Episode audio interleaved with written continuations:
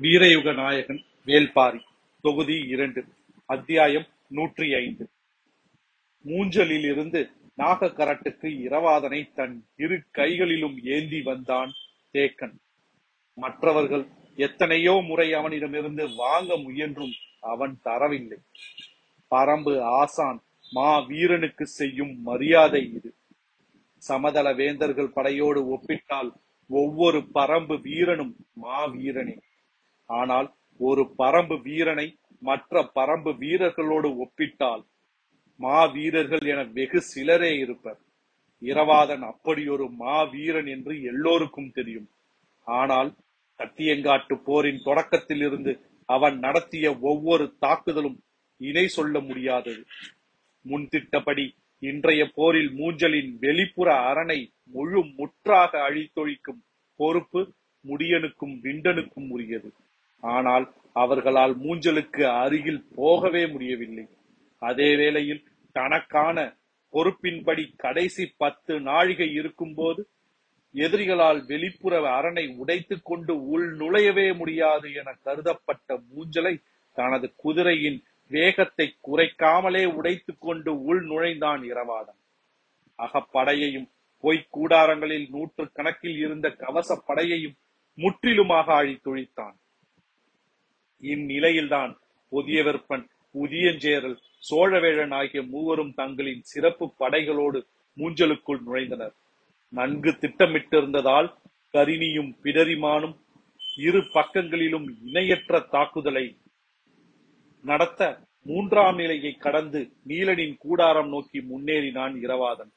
அவனது வேகத்தையும் தாக்குதலையும் யாராலும் எதிர்கொள்ள முடியவில்லை. சூலூர் வீரர்களின் வாழ்வீச்சு வேகம் வேந்தர் படை தளபதிகளால் தற்காத்துக் கொள்ளவே முடியாததாக இருந்தது. நிலைமை முற்றிலும் கைமீறி விட்டதை உணர்ந்த நிலையில்தான் பேரரசர் குலசேகர பாண்டியனின் தனித்த பாதுகாப்புக்கான சிறப்பு படையை வரவழைத்தான் பொதிய வெப்பன். தட்டியங்காட்டில் கடுமையாக மோதிக்கொண்டிருந்த இரு தரப்பு தளபதிகளும் போர் முடிவுற்றதற்கான முரசின் ஓசையை கேட்டதும் மூஞ்சலை நோக்கி விரைந்தனர். ஒவ்வொருவருக்குள்ளும் ஒவ்வொரு வகையான பதற்றம் இருந்தது. மையூர் கிழார் தான் தலைமை தளபதியாக பொறுப்பேற்ற முதல் நாளிலேயே மூஞ்சல் தாக்கப்பட்டு விட்டதே என்ற பதற்றத்தில் விரைந்தார். இறுதியில் அபாயத்தை உணர்த்தும் ஒலி எழுப்பப்பட்டதால் மூஞ்சல் கடுமையாக தாக்கப்பட்டிருக்கும் என்பதை கருங்கை வாணன் உணர்ந்தான். மூஞ்சலின் வலிமை மிகுந்த அமைப்பு வெளிப்புற மூடரன் தான். அதை உடைத்து உள்நுழையும் ஆற்றல் கொண்ட படையால் உள்ளுக்குள் போய் பேரழிவை உருவாக்க முடியும் என தெரியும். ஆனால் அபாய ஒளி எழுப்பும் அளவுக்கு நிலைமை மாறும் என நினைக்கவில்லை. பரம்பு படையின் முக்கியமான தளபதிகள் தட்டியங்காட்டில் தங்களுடன் தான் போரிட்டுக் கொண்டிருக்கின்றனர். குதிரைப்படை மட்டுமே அங்கே போயுள்ளது என்பதால் அகப்படை எளிதில் சமாளிக்கும் என்றுதான் எல்லோரும் நினைத்தனர். ஆனால் நிலைமை ஏன் கைமீறி போனது என்பது வெளியில் இருக்கும் யாருக்கும் புரியவில்லை. முரசின் ஓசை கேட்டதும் முடியன் தான் முதலில் பாய்ந்து போனான். கடைசி நாழிகையில் மூஞ்சலில் இருந்து இரவாதனின் படை பின்வாங்கி விட்டது இடைநிலையில் தான் நின்றுதான் அவன் போரிட்டுக் கொண்டிருப்பான் என நினைத்தான் முடியன். ஆனால் இரவாதன் மூஞ்சலுக்குள் போய்விட்டான் என தேக்கன் கணித்திருந்தான். எனவே அவனது சிந்தனை முழுவதும் மூஞ்சலை நோக்கியே இருந்தது. எல்லோரும் மூஞ்சலின் அருகில் வந்து நின்றபோதுதான் மூஞ்சல் என்னவாக இருக்கிறது என்பதை பார்க்க முடிந்தது. அகப்படை கவசப்படை வேந்தர்களின் சிறப்பு படை பேரரசரின் தனிப்படை அனைத்தையும் கொன்று குவித்த சூலூர் வீரர்களின் ஆடுகளம் எப்படி இருந்தது என்பதை பார்த்த கணம் மையூர் கிழாருக்கும் கருங்கை வாணனுக்கும் குருதியோட்டம் நின்றது. பிணக்குவியல்கள் கணக்கில்லாமல் இருந்தன. குருதி பொங்க மேலெழும் கதறல் பெருகி தட்டியங்காடு முழுவதும் எதிரொலித்தது. சில இடங்களில் யானை உயரத்துக்கு கிடந்தன கொன்றழிக்கப்பட்ட வீரர்களின் உடல்கள் பரம்பு வீரர்களின் குதிரைகள் கணக்கில்லாமல் கொன்றழிக்கப்பட்டுள்ளன. கட்டியங்காடெங்கும் முழு நாள் போரிலும் கொல்லப்பட்டவர்களை மொத்தமாக குவித்ததை போல் இருந்தது. அந்த தாக்குதலில் இரவாதனுடன் சென்ற சூலூர் வீரர்கள் யாரும் மிஞ்சவில்லை. ஆனால் ஒவ்வொருவனும் எண்ணற்றோரை வீழ்த்திய பிறகே வீழ்ந்தான். பொய்க் கூடாரங்களை பிடரிமான் தலைமையிலான வீரர்கள் முழு முற்றாக அழித்து முடிக்கும் போது தனது கவசப்படையோடு உள்நுழைந்து தாக்கினான் சோழவேலன். இடைவெளியோடு தொலைவில் நின்று போரிடுவதற்கும் நெருங்கி நின்று போரிடுவதற்கும் நிறைய வேறுபாடு உண்டு. மூவேந்தர்களும் அவரவரின் சிறப்பு படையோடு உள் நுழைந்தனர் அப்போது வரை மூஞ்சலின் வெளிப்புற அரண் வீரர்களால் முழுமையாக பாதுகாக்கப்பட்டிருந்தது. மூவேந்தர்களின் சிறப்பு படை முழுமையாக உள்ளே வந்ததும் ஏறக்குறைய குவியலாக நின்று போரிடும் சூழல் உருவானது. ஒருவருக்கொருவர் வாளையும் ஈட்டியையும் இன்ன பிற ஆயுதங்களையும் முழுமையாக சுழற்றி வீசவும் வாங்கி தாக்கவுமான இடைவெளி இல்லாத நிலை இருந்தது. தனக்கு முன்னால் நிற்கும் வீரனோடு போரிட்டுக் கொண்டிருந்தால் முதுகுப்புறத்தில் நிற்பவன் நமது படையை சேர்ந்தவனா அல்லது எதிரிப்படை வீரனா என்பது தெரியாத நிலை உருவானது. இந்நிலை வேந்தர் படைக்கு பெருஞ்சிக்கலை உருவாக்கியது. ஆனால் சூலூர் படைக்கு சாதகமான தன்மையை ஏற்படுத்தியது. அடர் கானகத்தில் குழுவாக இயங்கினால் மட்டுமே வாழவும் தப்பி பிழைக்கவும் முடியும். எனவே தன்னுடன் வருகிறவன் யார் என்பதை திரும்பி பார்க்காமலேயே அறிந்து கொள்ள எண்ணற்ற வழிமுறைகளை பரம்பு மக்கள் அறிந்தவர்கள். அவர்களால் அடர் இருட்டில் கூட குழுவாக செயல்பட்டு தாக்குதலை முன்னெடுக்க முடியும். மூன்று வேந்தர்களின் சிறப்பு படைகள் மூன்று சேனை வரையர்களின் கீழ் முப்பத்தாறு சேனை முதலிகளால் தலைமை தாங்கப்படுவதாக இருந்தது. அவர்களுடைய உத்தரவின் கீழ் ஐந்தாயிரத்துக்கும் அதிகமான வீரர்கள் தாக்குதலில் இறங்கினர். விரிந்து உள்வாங்கும் குந்தமும் பணங்கற்கு போல் உடலெங்கும் எண்ணிலடங்காத கூரிய முட்களையுடைய கழுமுள் சாட்டையும் சூலூர் வீரர்களின் தனித்த ஆயுதங்கள். வேந்தர் படை வீரர்கள் எண்ணற்றோர் உள்ளே வந்தது சூழூர் வீரர்களுக்கு நல்ல வாய்ப்பாக அமைந்தது. தங்களின் ஒலி குறிப்புகள் மூலம் கன நேரத்துக்குள் செய்திகளை பரிமாறிக்கொண்டனர் மூன்று வேந்தர்களின் மூன்று வகையான சிறப்பு படைகளையும் முழுமையாக உள்வாங்கும் வரை வாளால் தாக்குதல் நடத்தினர். நிலைமை கனிந்து கூவல்குடி வீரன் ஓசையிட்டதும் கரிணியின் தலைமையிலான படை வீரர்கள் தங்களின் இடுப்பு பகுதியில் மெய்யுரை சட்டைக்கு மேல் சுற்றி வைத்திருந்த கழுமுள் சாட்டையை கழ சுழற்றத் தொடங்கினர். சாட்டையின் சிறு நுனிப்பட்டால் போதும். சதை கொத்தாக பீத்து கொண்டு வெளிவரும். ஒருவன் எதிரியின் காலுக்கு கீழே சாட்டையை சுழற்றினால் மற்றொருவன் கழுத்துக்கு மேலே சாட்டையை சுழற்றினான்.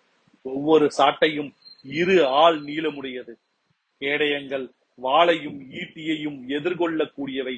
கழுமுள் சாட்டைக்கு தடுப்பாயுதம் எதுவும் இல்லை இப்படியோர் ஆயுதம் இருப்பதே சமவெளி மக்களுக்கு தெரியாது. நினைத்து பார்க்க முடியாத பாதிப்பை ஏற்படுத்தும் கழுமுள் சாட்டையை சூலூர் வீரர்கள் மின்னல் வேகத்தில் வீசத் தொடங்கினர். சதை மட்டுமன்று கால் எலும்புகளையே பீத்து கொண்டு சென்றன சாட்டைகள். உச்சந்தலை முதல் கால் முட்டி வரை கவசம் அணிந்திருந்த சிறப்பு கவசப்படையை முதல் தாக்குதலிலேயே அஞ்சி பின்வாங்க வைத்தனர். அப்போது பின்னிலையில் நின்ற பிடரிமானின் தலைமையிலான வீரர்கள் குந்தகத்தால் குத்தி தூக்கத் தொடங்கினர். இரு பெரும் பொறிகளில் சிக்கி சிதையத் தொடங்கியது சிறப்பு கவசப்படை. எந்த ஒரு போரிலும் கவசப்படை இவ்வளவு கொடுமையான அழிவுக்கு ஆளானதில்லை. மூஞ்சலுக்குள் தாங்கள் உருவாக்கிய பொறியில் அரம்பு வீரர்கள் சிக்குவார்கள் என்றுதான் எல்லோரும் எதிர்பார்த்திருந்தனர். ஆனால் சூலூர் வீரர்களின் பொறிக்குள் முழு முற்றாக வேந்தர் படை சிக்கியது. அவசரத்தில் மூவேந்தர்களின் மூன்று சிறப்பு படைகளும் மொத்தமாக உள்ளிறக்கியதால் அவர்களால் தேவப்போவதற்கு போதுமான கனத்தை களத்தை உருவாக்கிக் கொள்ள முடியவில்லை. இந்நிலையில் தாக்குதலின் அளவு எல்லை கடந்ததாக இருந்ததால் வெளிப்புற அரணை காத்து கொண்டிருந்த வீரர்களையும் உள்முக தாக்குதலுக்கு பயன்படுத்த வேண்டிய சூழல் உருவானது. இவையெல்லாம் சூலூர் வீரர்களுக்கு வாய்ப்பாகவே அமைந்தன. சூலூர் வீரர்கள் எல்லோரும் இன்றைய நாளின் முடிவை தெளிவாக தெரிந்தவர்களாகவே இருந்தனர். தாங்கள் உயிருடன் திரும்பும் வாய்ப்பு மிக மிக குறைவே. ஆனால் நீலன் மீட்கப்பட்டே ஆக வேண்டும். அதற்காக எல்லையில்லாத வீரத்தை வெளிப்படுத்தி வேந்தர் படையை முழு முற்றாக வீழ்த்த வேண்டும் என்ற குறிக்கோளுடன் போரிட்டனர். சத்தியங்காட்டில் இதுவரை நிகழாத பேரழிவை அவர்கள் நிகழ்த்தி காட்டினர். எண்ணிக்கையில் இதைவிட அதிகமான வீரர்களை இந்த போர்க்களத்தில் பரம்பு படை கொன்றழித்துள்ளது. ஆனால் இவ அவர்கள் எல்லாம் பொதுவான படை வீரர்கள். இன்று சூலூர் வீரர்கள் அழித்தொழித்துள்ளதே. மூவேந்தர்களின் மிக சிறந்த படை வீரர்களின் தொகுப்பை. இந்த வீரர்களின் ஆற்றலை நம்பித்தான் வேந்தர்கள் தங்களின் பாதுகாப்பை உறுதி செய்வர். மூன்று பெரு வேந்தர்களின் சிறப்பு படைகளும் மூன்று வகையான தன்மைகளை கொண்டிருந்தன.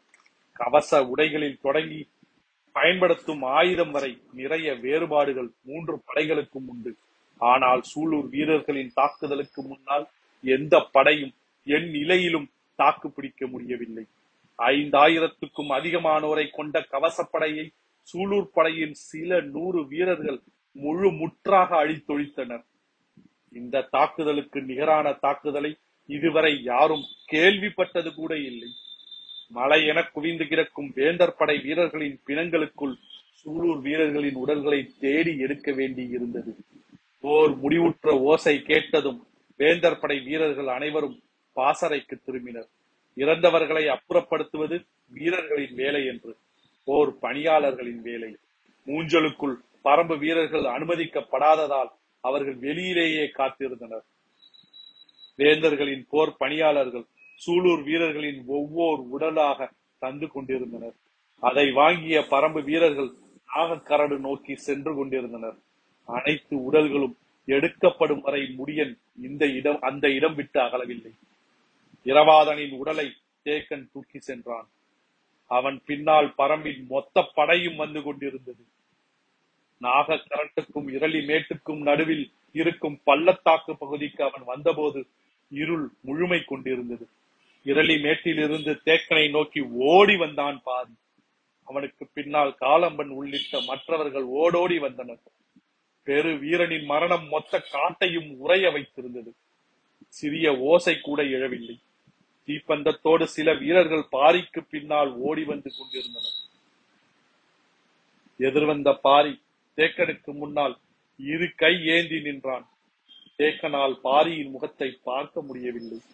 தலை குனிந்தபடி கையில் இருக்கும் இரவாதனையே பார்த்து கொண்டிருந்தான். ஆனால் பாரியின் கைகளுக்கு இரவாதனை மாற்றவில்லை.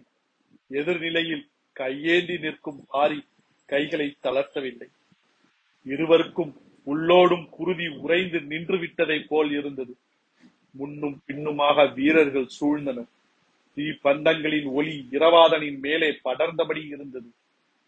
பாரி குனிந்து இரவாதனை பார்க்கவே இல்லை. நிமிர்ந்தபடி தேக்கனையே பார்த்து கொண்டிருந்தான். தேக்கனோ நிமிர்ந்து பாரியை பார்க்கவே இல்லை. குனிந்தபடி இரவாதனையே பார்த்து கொண்டிருந்தான்.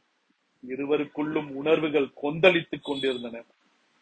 பாரி குனிந்து இரவாதனின் உடலை பார்த்தாலோ தேக்கன் நிமிர்ந்து பாரியின் முகத்தை பார்த்தாலோ உடைந்து நொறுங்கி விடுவர்.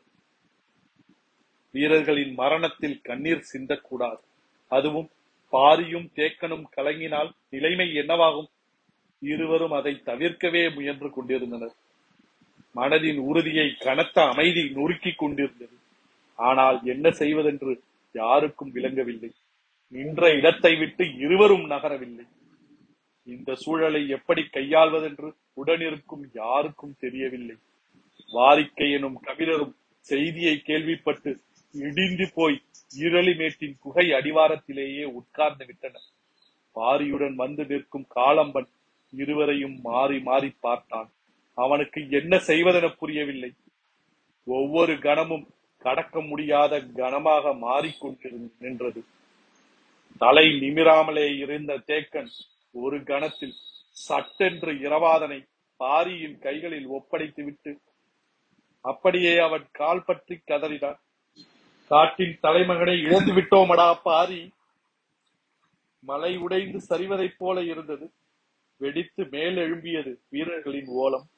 ஆசானின் கதறல் காட்டையே உலுக்கியது.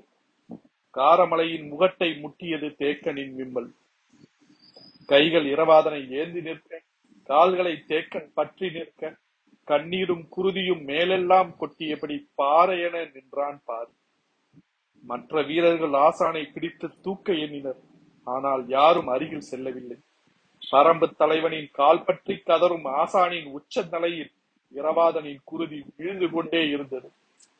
போர்க்களத்துக்கு பொறுப்பு முடியனும் தேக்கனும் தான் நாங்கள் மாவீரனை காக்க தவறிவிட்டோம். அவன் அனைத்து தாக்குதலையும் எங்களிடம் சொல்லி சொல்லிவிட்டு தான் செய்தான். ஆனால் நாங்களும் அவனிடம் கூறிய திட்டப்படி செயல்பட தவறிவிட்டோம்.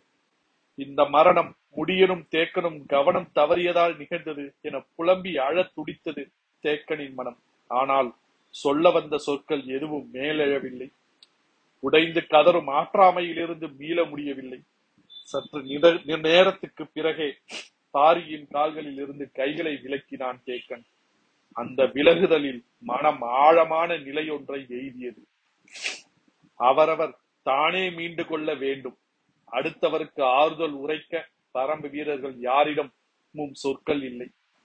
தேக்கன் கைகளை விடுவித்துக் கொண்ட பிறகு பாரி நடக்கத் தொடங்கினான் வீரர்களின் பெருங்கூட்டம் அவனை தொடர்ந்து கொண்டிருந்தது. தேக்கன் அந்த இடத்திலிருந்து எழுந்திருக்கவில்லை. எல்லோரும் தன்னை கடந்து போகும் வரை அங்கேயே இருந்தான். அனைவரும் கடந்து சென்றனர். மனம் சற்று அமைதியானது. ஏன் உடைந்து கதறினோம்? நமது கதறலையும் சேர்த்தல்லவா பாரி சுமந்து செல்கிறான்? நாம் கட்டுப்படுத்தி இருக்கவே இருந்திருக்க வேண்டும் என எண்ணங்கள் தோன்றியபடி இருந்தன. எல்லோரும் போன பிறகு நான்கைந்து வீரர்கள் மட்டும் உடன் இருந்தனர். அவர்களையும் போகச் சொன்னான். ஆனால் வீரர்களோ தேக்கனுக்கு உதவுவதற்காக அங்கேயே நின்றனர். மீண்டும் சத்தம் போட்டு போக சொன்னான். அவர்கள் சென்ற பிறகு கைகளை ஊன்றி மெல்ல எழுந்து நின்று பார்த்தான்.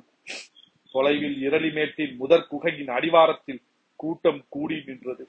மலையெங்கும் இருக்கும் தீப்பந்தங்கள் அந்த இடம் நோக்கி குவிந்தபடி இருந்தன. அந்த காட்சியை பார்க்க முடியாமல் நாகக்கரத்தில் இருக்கும் தனது குடிலை நோக்கி மெல்ல நடக்கத் தொடங்கினான். குகை அடிவாரத்தில் வைக்கப்பட்ட இரவாதனின் உடலை பார்த்து ஆற்றலின்றி பாறை மறைப்பொன்றிலே ஒடுங்கி கிடந்தார் கபிலர். நேற்றிரவு பொற்சுவையின் மரணம் அவர் மடியில்தான் நிகழ்ந்தது. இன்றிரவோ இரவாதனின் உடல் கிடத்தப்பட்டிருக்கிறது. ஏது செய்வதென்று தெரியவில்லை. பாரியின் முகத்தை பார்க்கவோ அவனிடம் பேசவோ மனதுக்கு வலுவில்லை.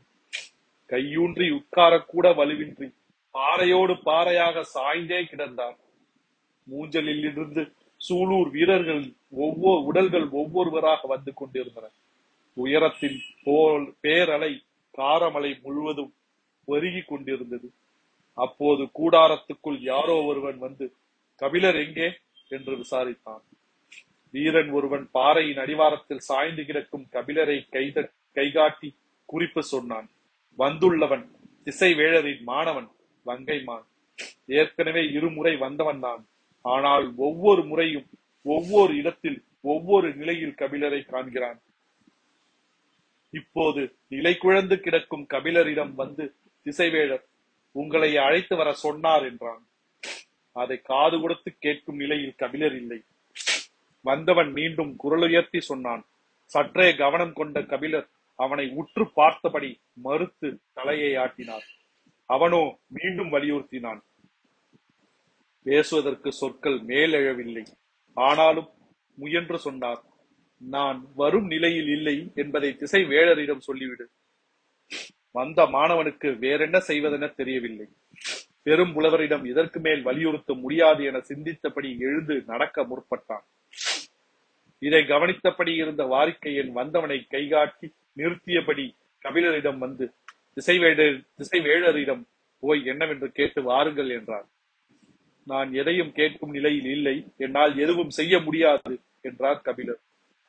வாரிக்கையன் இங்கும் அங்குமாக பார்த்தார் அவரின் கண்கள் தேக்கனை தேடின. அவர் குடிலுக்கு போய்விட்டதாக வீரன் ஒருவன் சொன்னான். கபிலரை நாம் தான் சமாதானப்படுத்தி அனுப்ப வேண்டும் என நினைத்துக் கொண்டு மீண்டும் கபிலரிடம் வந்தார். அவரோ வாரிக்கையன் சொல்லும் சொல்வதை கேட்கும் நிலையில் இல்லை. ஆனாலும் வாரிக்கையன் விடவில்லை. நீங்கள் தான் பரம்பின் கோல் சொல்லி எதிரி படையின் கோல் சொல்லி அழைக்கும் போது போகவில்லை என்றால் நமது தரப்பு கருத்து கேட்கப்படாமலேயே போய்விடும் ஆபத்துள்ளது. எனவே துயரத்தை விழுங்கி கடமையை ஆற்றுங்கள் என்றார். கபிலரோ கண்களை உருட்டி பரிதாபமாக பார்த்தார். எனது உடல் இயக்கம் செத்து கிடக்கிறது. என்னால் எழுந்திருக்கவே முடியாது. பிறகு எப்படி? என்று சொல்லிய போதே கண்களில் நீர் கொட்டியது. வாரிக்கையனால் கபிலரை புரிந்து கொள்ள முடிந்தது. ஆனால் வேறு வழி ஏதும் இல்லை.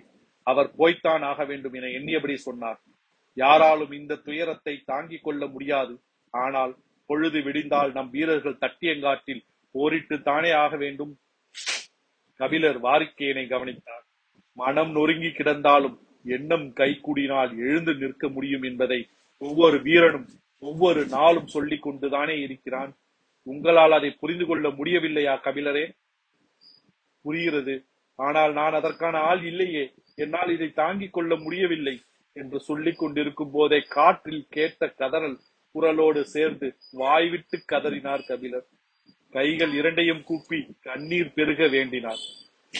கபிலரின் நிலை புரிகிறது. ஆனால் அப்படியே விட்டுவிட முடியாது என முடிவுக்கு வந்த வாரிக்கையன் சொன்னார். முடியனை நினைத்து பார்த்தீர்களா? சூலூர் வீரர்கள் எல்லோரின் உடலும் எடுக்கப்படும் வரை அவன் மூஞ்சல் விட்டு அகலாமலே அங்கேயே இருக்கிறான். பாரியை நினைத்து பார்த்தீர்களா? தேக்கனே காலை பிடித்து அழுத பிறகும் கலங்காமல் நிற்கிறான். அவர்களெல்லாம் இரவாதனை தங்களின் தோளில் போட்டு வளர்த்தவர்கள். வீரனின் மரணத்துக்கு கைமாறு உண்டு. ஆனால் அதை செய்வதுதான் அவனுக்கு நாம் செலுத்தும் மரியாதை. இப்போது நீங்கள் பாடல் புனையும் புலவன் மட்டுமல்ல பரம்பின் கோல் சொல்லி எழுந்து நடங்கள். இரவாதனின் குருதி மூக்கில் ஏறி உச்சந்தலையை சூடாக்கிக் கொண்டிருக்கிறது. எப்படி உங்களால் உட்கார்ந்து கொண்டு அழ முடிகிறது? என்று குரல் உயர்த்தியவர் வந்திருந்த மாணவனை பார்த்து அவரை அழைத்துக் கொண்டு போ என்று ஆணையிட்டு விட்டு திரும்பி பார்க்காமல் கூட்டத்துக்குள் நுழைந்து விட்டார். எங்கும் இருக்கும் வீரர்கள் வந்து மொய்த்துக் கொண்டிருந்தனர். குகையடிவாரச் சரிவில் முண்டி உள்ளே போவது மிகவும் கடினமாக இருந்தது. ஆனாலும் தடுமாறி உள்ளே நுழைந்த வாரிக்கையன் நீண்ட நேரம் கழித்து திரும்பி பார்த்தார் பாறை அடிவாரத்தில் கபிலர் இல்லை. நாகக்கரட்டிலிருந்து கட்டியங்காட்டை நோக்கி இறங்கும் போது அடர் இருள் அப்பி கிடந்தது. வீரர்கள் தீப்பந்தம் ஏத்தி முன் நடந்தனர். வழக்கம் போல் போர்க்களத்தின் நடுவில் இருக்கும் பரனில்தான் திசைவேழர் நிற்பார். அங்குதான் இருமுறையும் அழைத்து வர சொல்லி பேசியுள்ளார். இப்போதும் அங்கிருந்தான் அழைத்து வர சொல்லியுள்ளார் என்று எண்ணியபடி நடந்தார் கபிலர். ஆனால் மாணவன் வங்கைமானோ கட்டியங்காட்டின் நடுபுறம் செல்லாமல் இடதுபுறம் சென்ற- சென்றான். ஏன் இந்த பக்கம் செல்கிறாய்? என கேட்டார் கபிலர். அதற்கு வங்கைமான் இடதுபுறம் கடைசியாக இருக்கும் பரன் மீதுதான் திசைவேழர் நிற்கிறார். அங்குதான் அழைத்து வர சொன்னார் என்றான். அதற்கு மேல் கேட்கும் நிலையில் அவரில்லை. அவன் பின்னே நடந்து சென்றான். பரனின் அடிவாரத்துக்கு கபிலர் வந்தபோது மூ வேந்தர்களும் வேந்தர் படை தளபதிகளும் நின்றிருந்தனர். திசைவேழர் பரன் மீது நின்றிருந்தார். ஏன் அனைவரையும் வரச் சொன்னார் என்பது யாருக்கும் தெரியவில்லை. வேந்தர்கள் மீண்டும் மீண்டும் கேட்டும் தளபதிகளிடம் விலை இல்லை. குலசேகர பாண்டியன் உள்ளிட்ட மூவேந்தர் குடும்பத்தினர் ஐவரும் வந்து நின்றிருந்தனர். மையூர் கிழார் கருங்கைவாணன் உள்ளிட்ட தளபதிகள் அணிவகுத்து இருந்தனர் பரம்பின் தரப்பு கோல் சொல்லி வந்த பிறகே பேச முடியும் என்று திசைவேழர் சொல்லிவிட்டதால் யாரும் எதுவும் பேசாமல் அமைதி காத்தனர். கபிலர் வந்ததும் அவரை பரன் மீது ஏறி வரச் சொன்னார். கபிலருக்கு சற்றே ஐயம் உருவானது. பரம்பு வீரர்கள் போங்கலத்தை பயன்படுத்தி தாக்குதல் நடத்திய போது விசாரணைக்கு அழைத்திருந்தார் திசைவேழர் அப்போது பரன் விட்டு கீழேதான் அமர்ந்திருந்தார். மறுநாள் போர்க்களத்தின் தன்மையை பற்றியும் தனக்கு உண்டான மன அழுத்தத்தை பற்றியும் விவாதிக்க வர சொன்னார். அப்போதும் கீழேதான் இருந்தார். அந்த இரு நிகழ்வுகளின் போதும் வேந்தர்கள் யாரும் இல்லை. ஆனால் இன்று வேந்தர்கள் அனைவரும் வந்து நின்று நிற்கின்றனர். திசைவேலரோ பரன் மேல் இருந்தபடி தன்னையும் ஏன் மேலேறி வர சொல்கிறார் என எண்ணியபடியே பரன் மீது ஏறினார் கபிலர். முன்னும் பின்னுமாக இரு மாணவர்கள் அவர் ஏறி செல்ல உதவி செய்தனர். பரணின் மேற்தரத்தில் நான்கு மூலைகளிலும் பந்தங்கள் எரிந்து கொண்டிருந்தன. நடுவில் சிறிய இருக்கை ஒன்றில் அமர்ந்திருந்தார் திசைவேழர் மேலேறி சென்ற கபிலர் திசைவேழரை வணங்க முயன்றபோது அவரின் முகத்தை பார்த்ததும் சற்றே அதிர்ச்சிக்குள்ளானார். முகம் கடுத்து உறைந்து போயிருந்தது. கண்கள் ஆற்றாமையால் கனன்று கொண்டிருந்தன. வந்து நிற்கும் கபிலரை ஏறிட்டு பார்த்தார் திசைவேழர் துயரத்தின் பெரு வலி கபிலரின் முகத்திலும் நிரம்பி இருந்தது. கபிலரின் வரவுக்காகவே காத்திருந்த திசைவேழர் மெல்ல எழுந்து பரனின் முன்பகுதிக்கு வந்தார். கீழே எண்ணிலடங்காத பெரும் பந்தங்கள் எரிந்து கொண்டிருக்க தேர்களின் மீது பேரரசர்கள் அமர்ந்திருந்தனர். திசைவேழர் பேச முன்வருவது அறிந்து மாணவன் ஒருவன் முரசின் ஓசையை மெல்ல எழுப்பினான். கீழே இருந்தவர்கள் மேலே பார்த்தபடி கவனம் கொண்டனர். முன்வந்து தடுப்பு கட்டையை பிடித்தபடி திசைவேழர் கூறினார் இன்றைய போரில் நமது படை விதிகளை மீறிவிட்டது. எல்லோரும் சற்று அதிர்ச்சியானார்கள். விதியை மீறியவர் யார்? என்று ஒருவருக்கொருவர் பார்த்து கொண்டனர். மையூர் கிழார் கருங்கைவாணனிடம் பார்வையாலே கேள்வியை எழுப்பினார். கருங்கை வாணனோ அப்படி யாரும் நமது தரப்பில் விதிகளை மீறவில்லை என்றான். தலைமை தளபதி என்ற முறையில் மையூர் கிழார்தான் இப்போது பேச வேண்டும். அவரோ கருங்கைவாணன் மீது சற்றே ஐயம் கொண்டிருந்தார். அவனிடம் நன்றாக விளக்கம் கேட்டறிந்த பிறகுதான் பேசத் தொடங்கினார். நிலைமான் கோல் சொல்லியை வணங்குகிறேன். வேந்தர் படையில் யாரும் விதி மீறவில்லையே. ஓர் விதி மீறப்பட்டதை நானே கண்டேன். அப்படியென்றால் யார் விதி மீறினார் என்பதை கூறுங்கள் திசைவேழரே என்று பணிந்து கேட்டார் மயூர்கிழார் எல்லோரும் பரன் மீது உற்று பார்த்தபடி இருந்தனர். திசைவேழர் சொன்னார் பொதிய வெப்பனும் சோழ வேலனும். அதிர்ந்து நின்றனர் அனைவரும். திசைவேழரின் குற்றச்சாட்டு வேந்தர்களின் தரப்பிலிருந்து ஒவ்வொருவரையும் நடங்கு நடுங்க வைத்தது. அவரின் கூற்றுக்கு என்ன மறுமொழி உரைப்பது யார் மறுமொழி உரைப்பது என்று யாராலும் முடிவு செய்ய முடியவில்லை. குற்றம் சாட்டுவது எதிர்ப்படை கோல் சொல்லி அல்ல நமது படை கோல் சொல்லி. பக்கத்தில் பரம்பு படை கோல் சொல்லி கபிலர் நின்று கொண்டிருக்கிறார். எனவே இதை எந்த சொல் கொண்டு மறுப்பது? சோழவேழன் மீதான குற்றச்சாட்டை மறுக்க சோழனின் அமைச்சன் வளவன்காரி முன்வர ஆயத்தமானான். ஆனால் செங்கன சோழன் கண்களால் குறிப்பு கொடுத்த பிறகே சற்றே ஒதுங்கி நின்று கொண்டான். திசைவேழர் பாண்டிய பேரரசரால் நியமிக்கப்பட்டவர். எனவே அவர்களே இந்த பிரச்சனையை தீர்க்கட்டும் என நினைத்தார் குலசேகர பாண்டியனோ அதிர்ச்சியுற்ற கண்களோடு அண்ணாந்து திசை வேழரையே பார்த்துக் கொண்டிருந்தார் அவரது கூற்றை மறுத்து வாதாடுதல் எளிதல்ல. அமைச்சர் முசுகுந்தர் இருந்திருந்தால் கூட இந்த சிக்கலை ஓரளவு தெளிவாக கையாள்வார். ஆனால் ஆதி நந்தியை நம்பி எப்படி முன்னெடுப்பது? அமைச்சனை நிறுத்திவிட்டு தளபதிகளை பேசவிட்டால் நிலைமை மேலும் சிக்கலாகிவிடும் என்று நினைத்தபடி இருந்தார். குற்றச்சாட்டை கூறிய திசைவேழர் மறுமொழியை எதிர்பார்க்கவில்லை. கட்டியங்காட்டை விரிந்த கண்களோடு பார்த்தபடி சொன்னார். விதி மீறிய இருவரும் இக்கணமே இந்த போர்க்களம் விட்டு நீங்க வேண்டும். இனி வாழ்வு முழுவதும் அவர்கள் ஆயுதங்களை கை கொள்ளக் கூடாது. இடி விழுவது போல் இருந்தன திசைவேழரின் சொற்கள். உறைந்து நின்றனர் அனைவரும். குலசேகர பாண்டியனின் கண்கள் துடித்தன. பாண்டிய பேரரசின் தலைமை அமைச்சன் ஆதிநந்தி உரத்த குரலில் கத்தி சொன்னான். நீங்கள் அறம் தவறி பேசுகிறீர் திசைவேழரே இடைவெளியின்றி சட்டென்று சொன்னான். ஆம் நான் அறம் பிழந்தே பேசுகிறேன். அரண்மனையின் நம்பிக்கைக்கு உரிய முறையில் நடந்து கொள்வதை முற்றிலுமாக எனது ஆழ்மனம் துறந்து விடவில்லை அதனால்தான் எனது சொற்கள் இப்படி வந்துள்ளன. இல்லையெனில் இவர்கள் அவர்கள் இருவருக்கும் மரணத்தையே தீர்ப்பாக வழங்கியிருப்பேன்.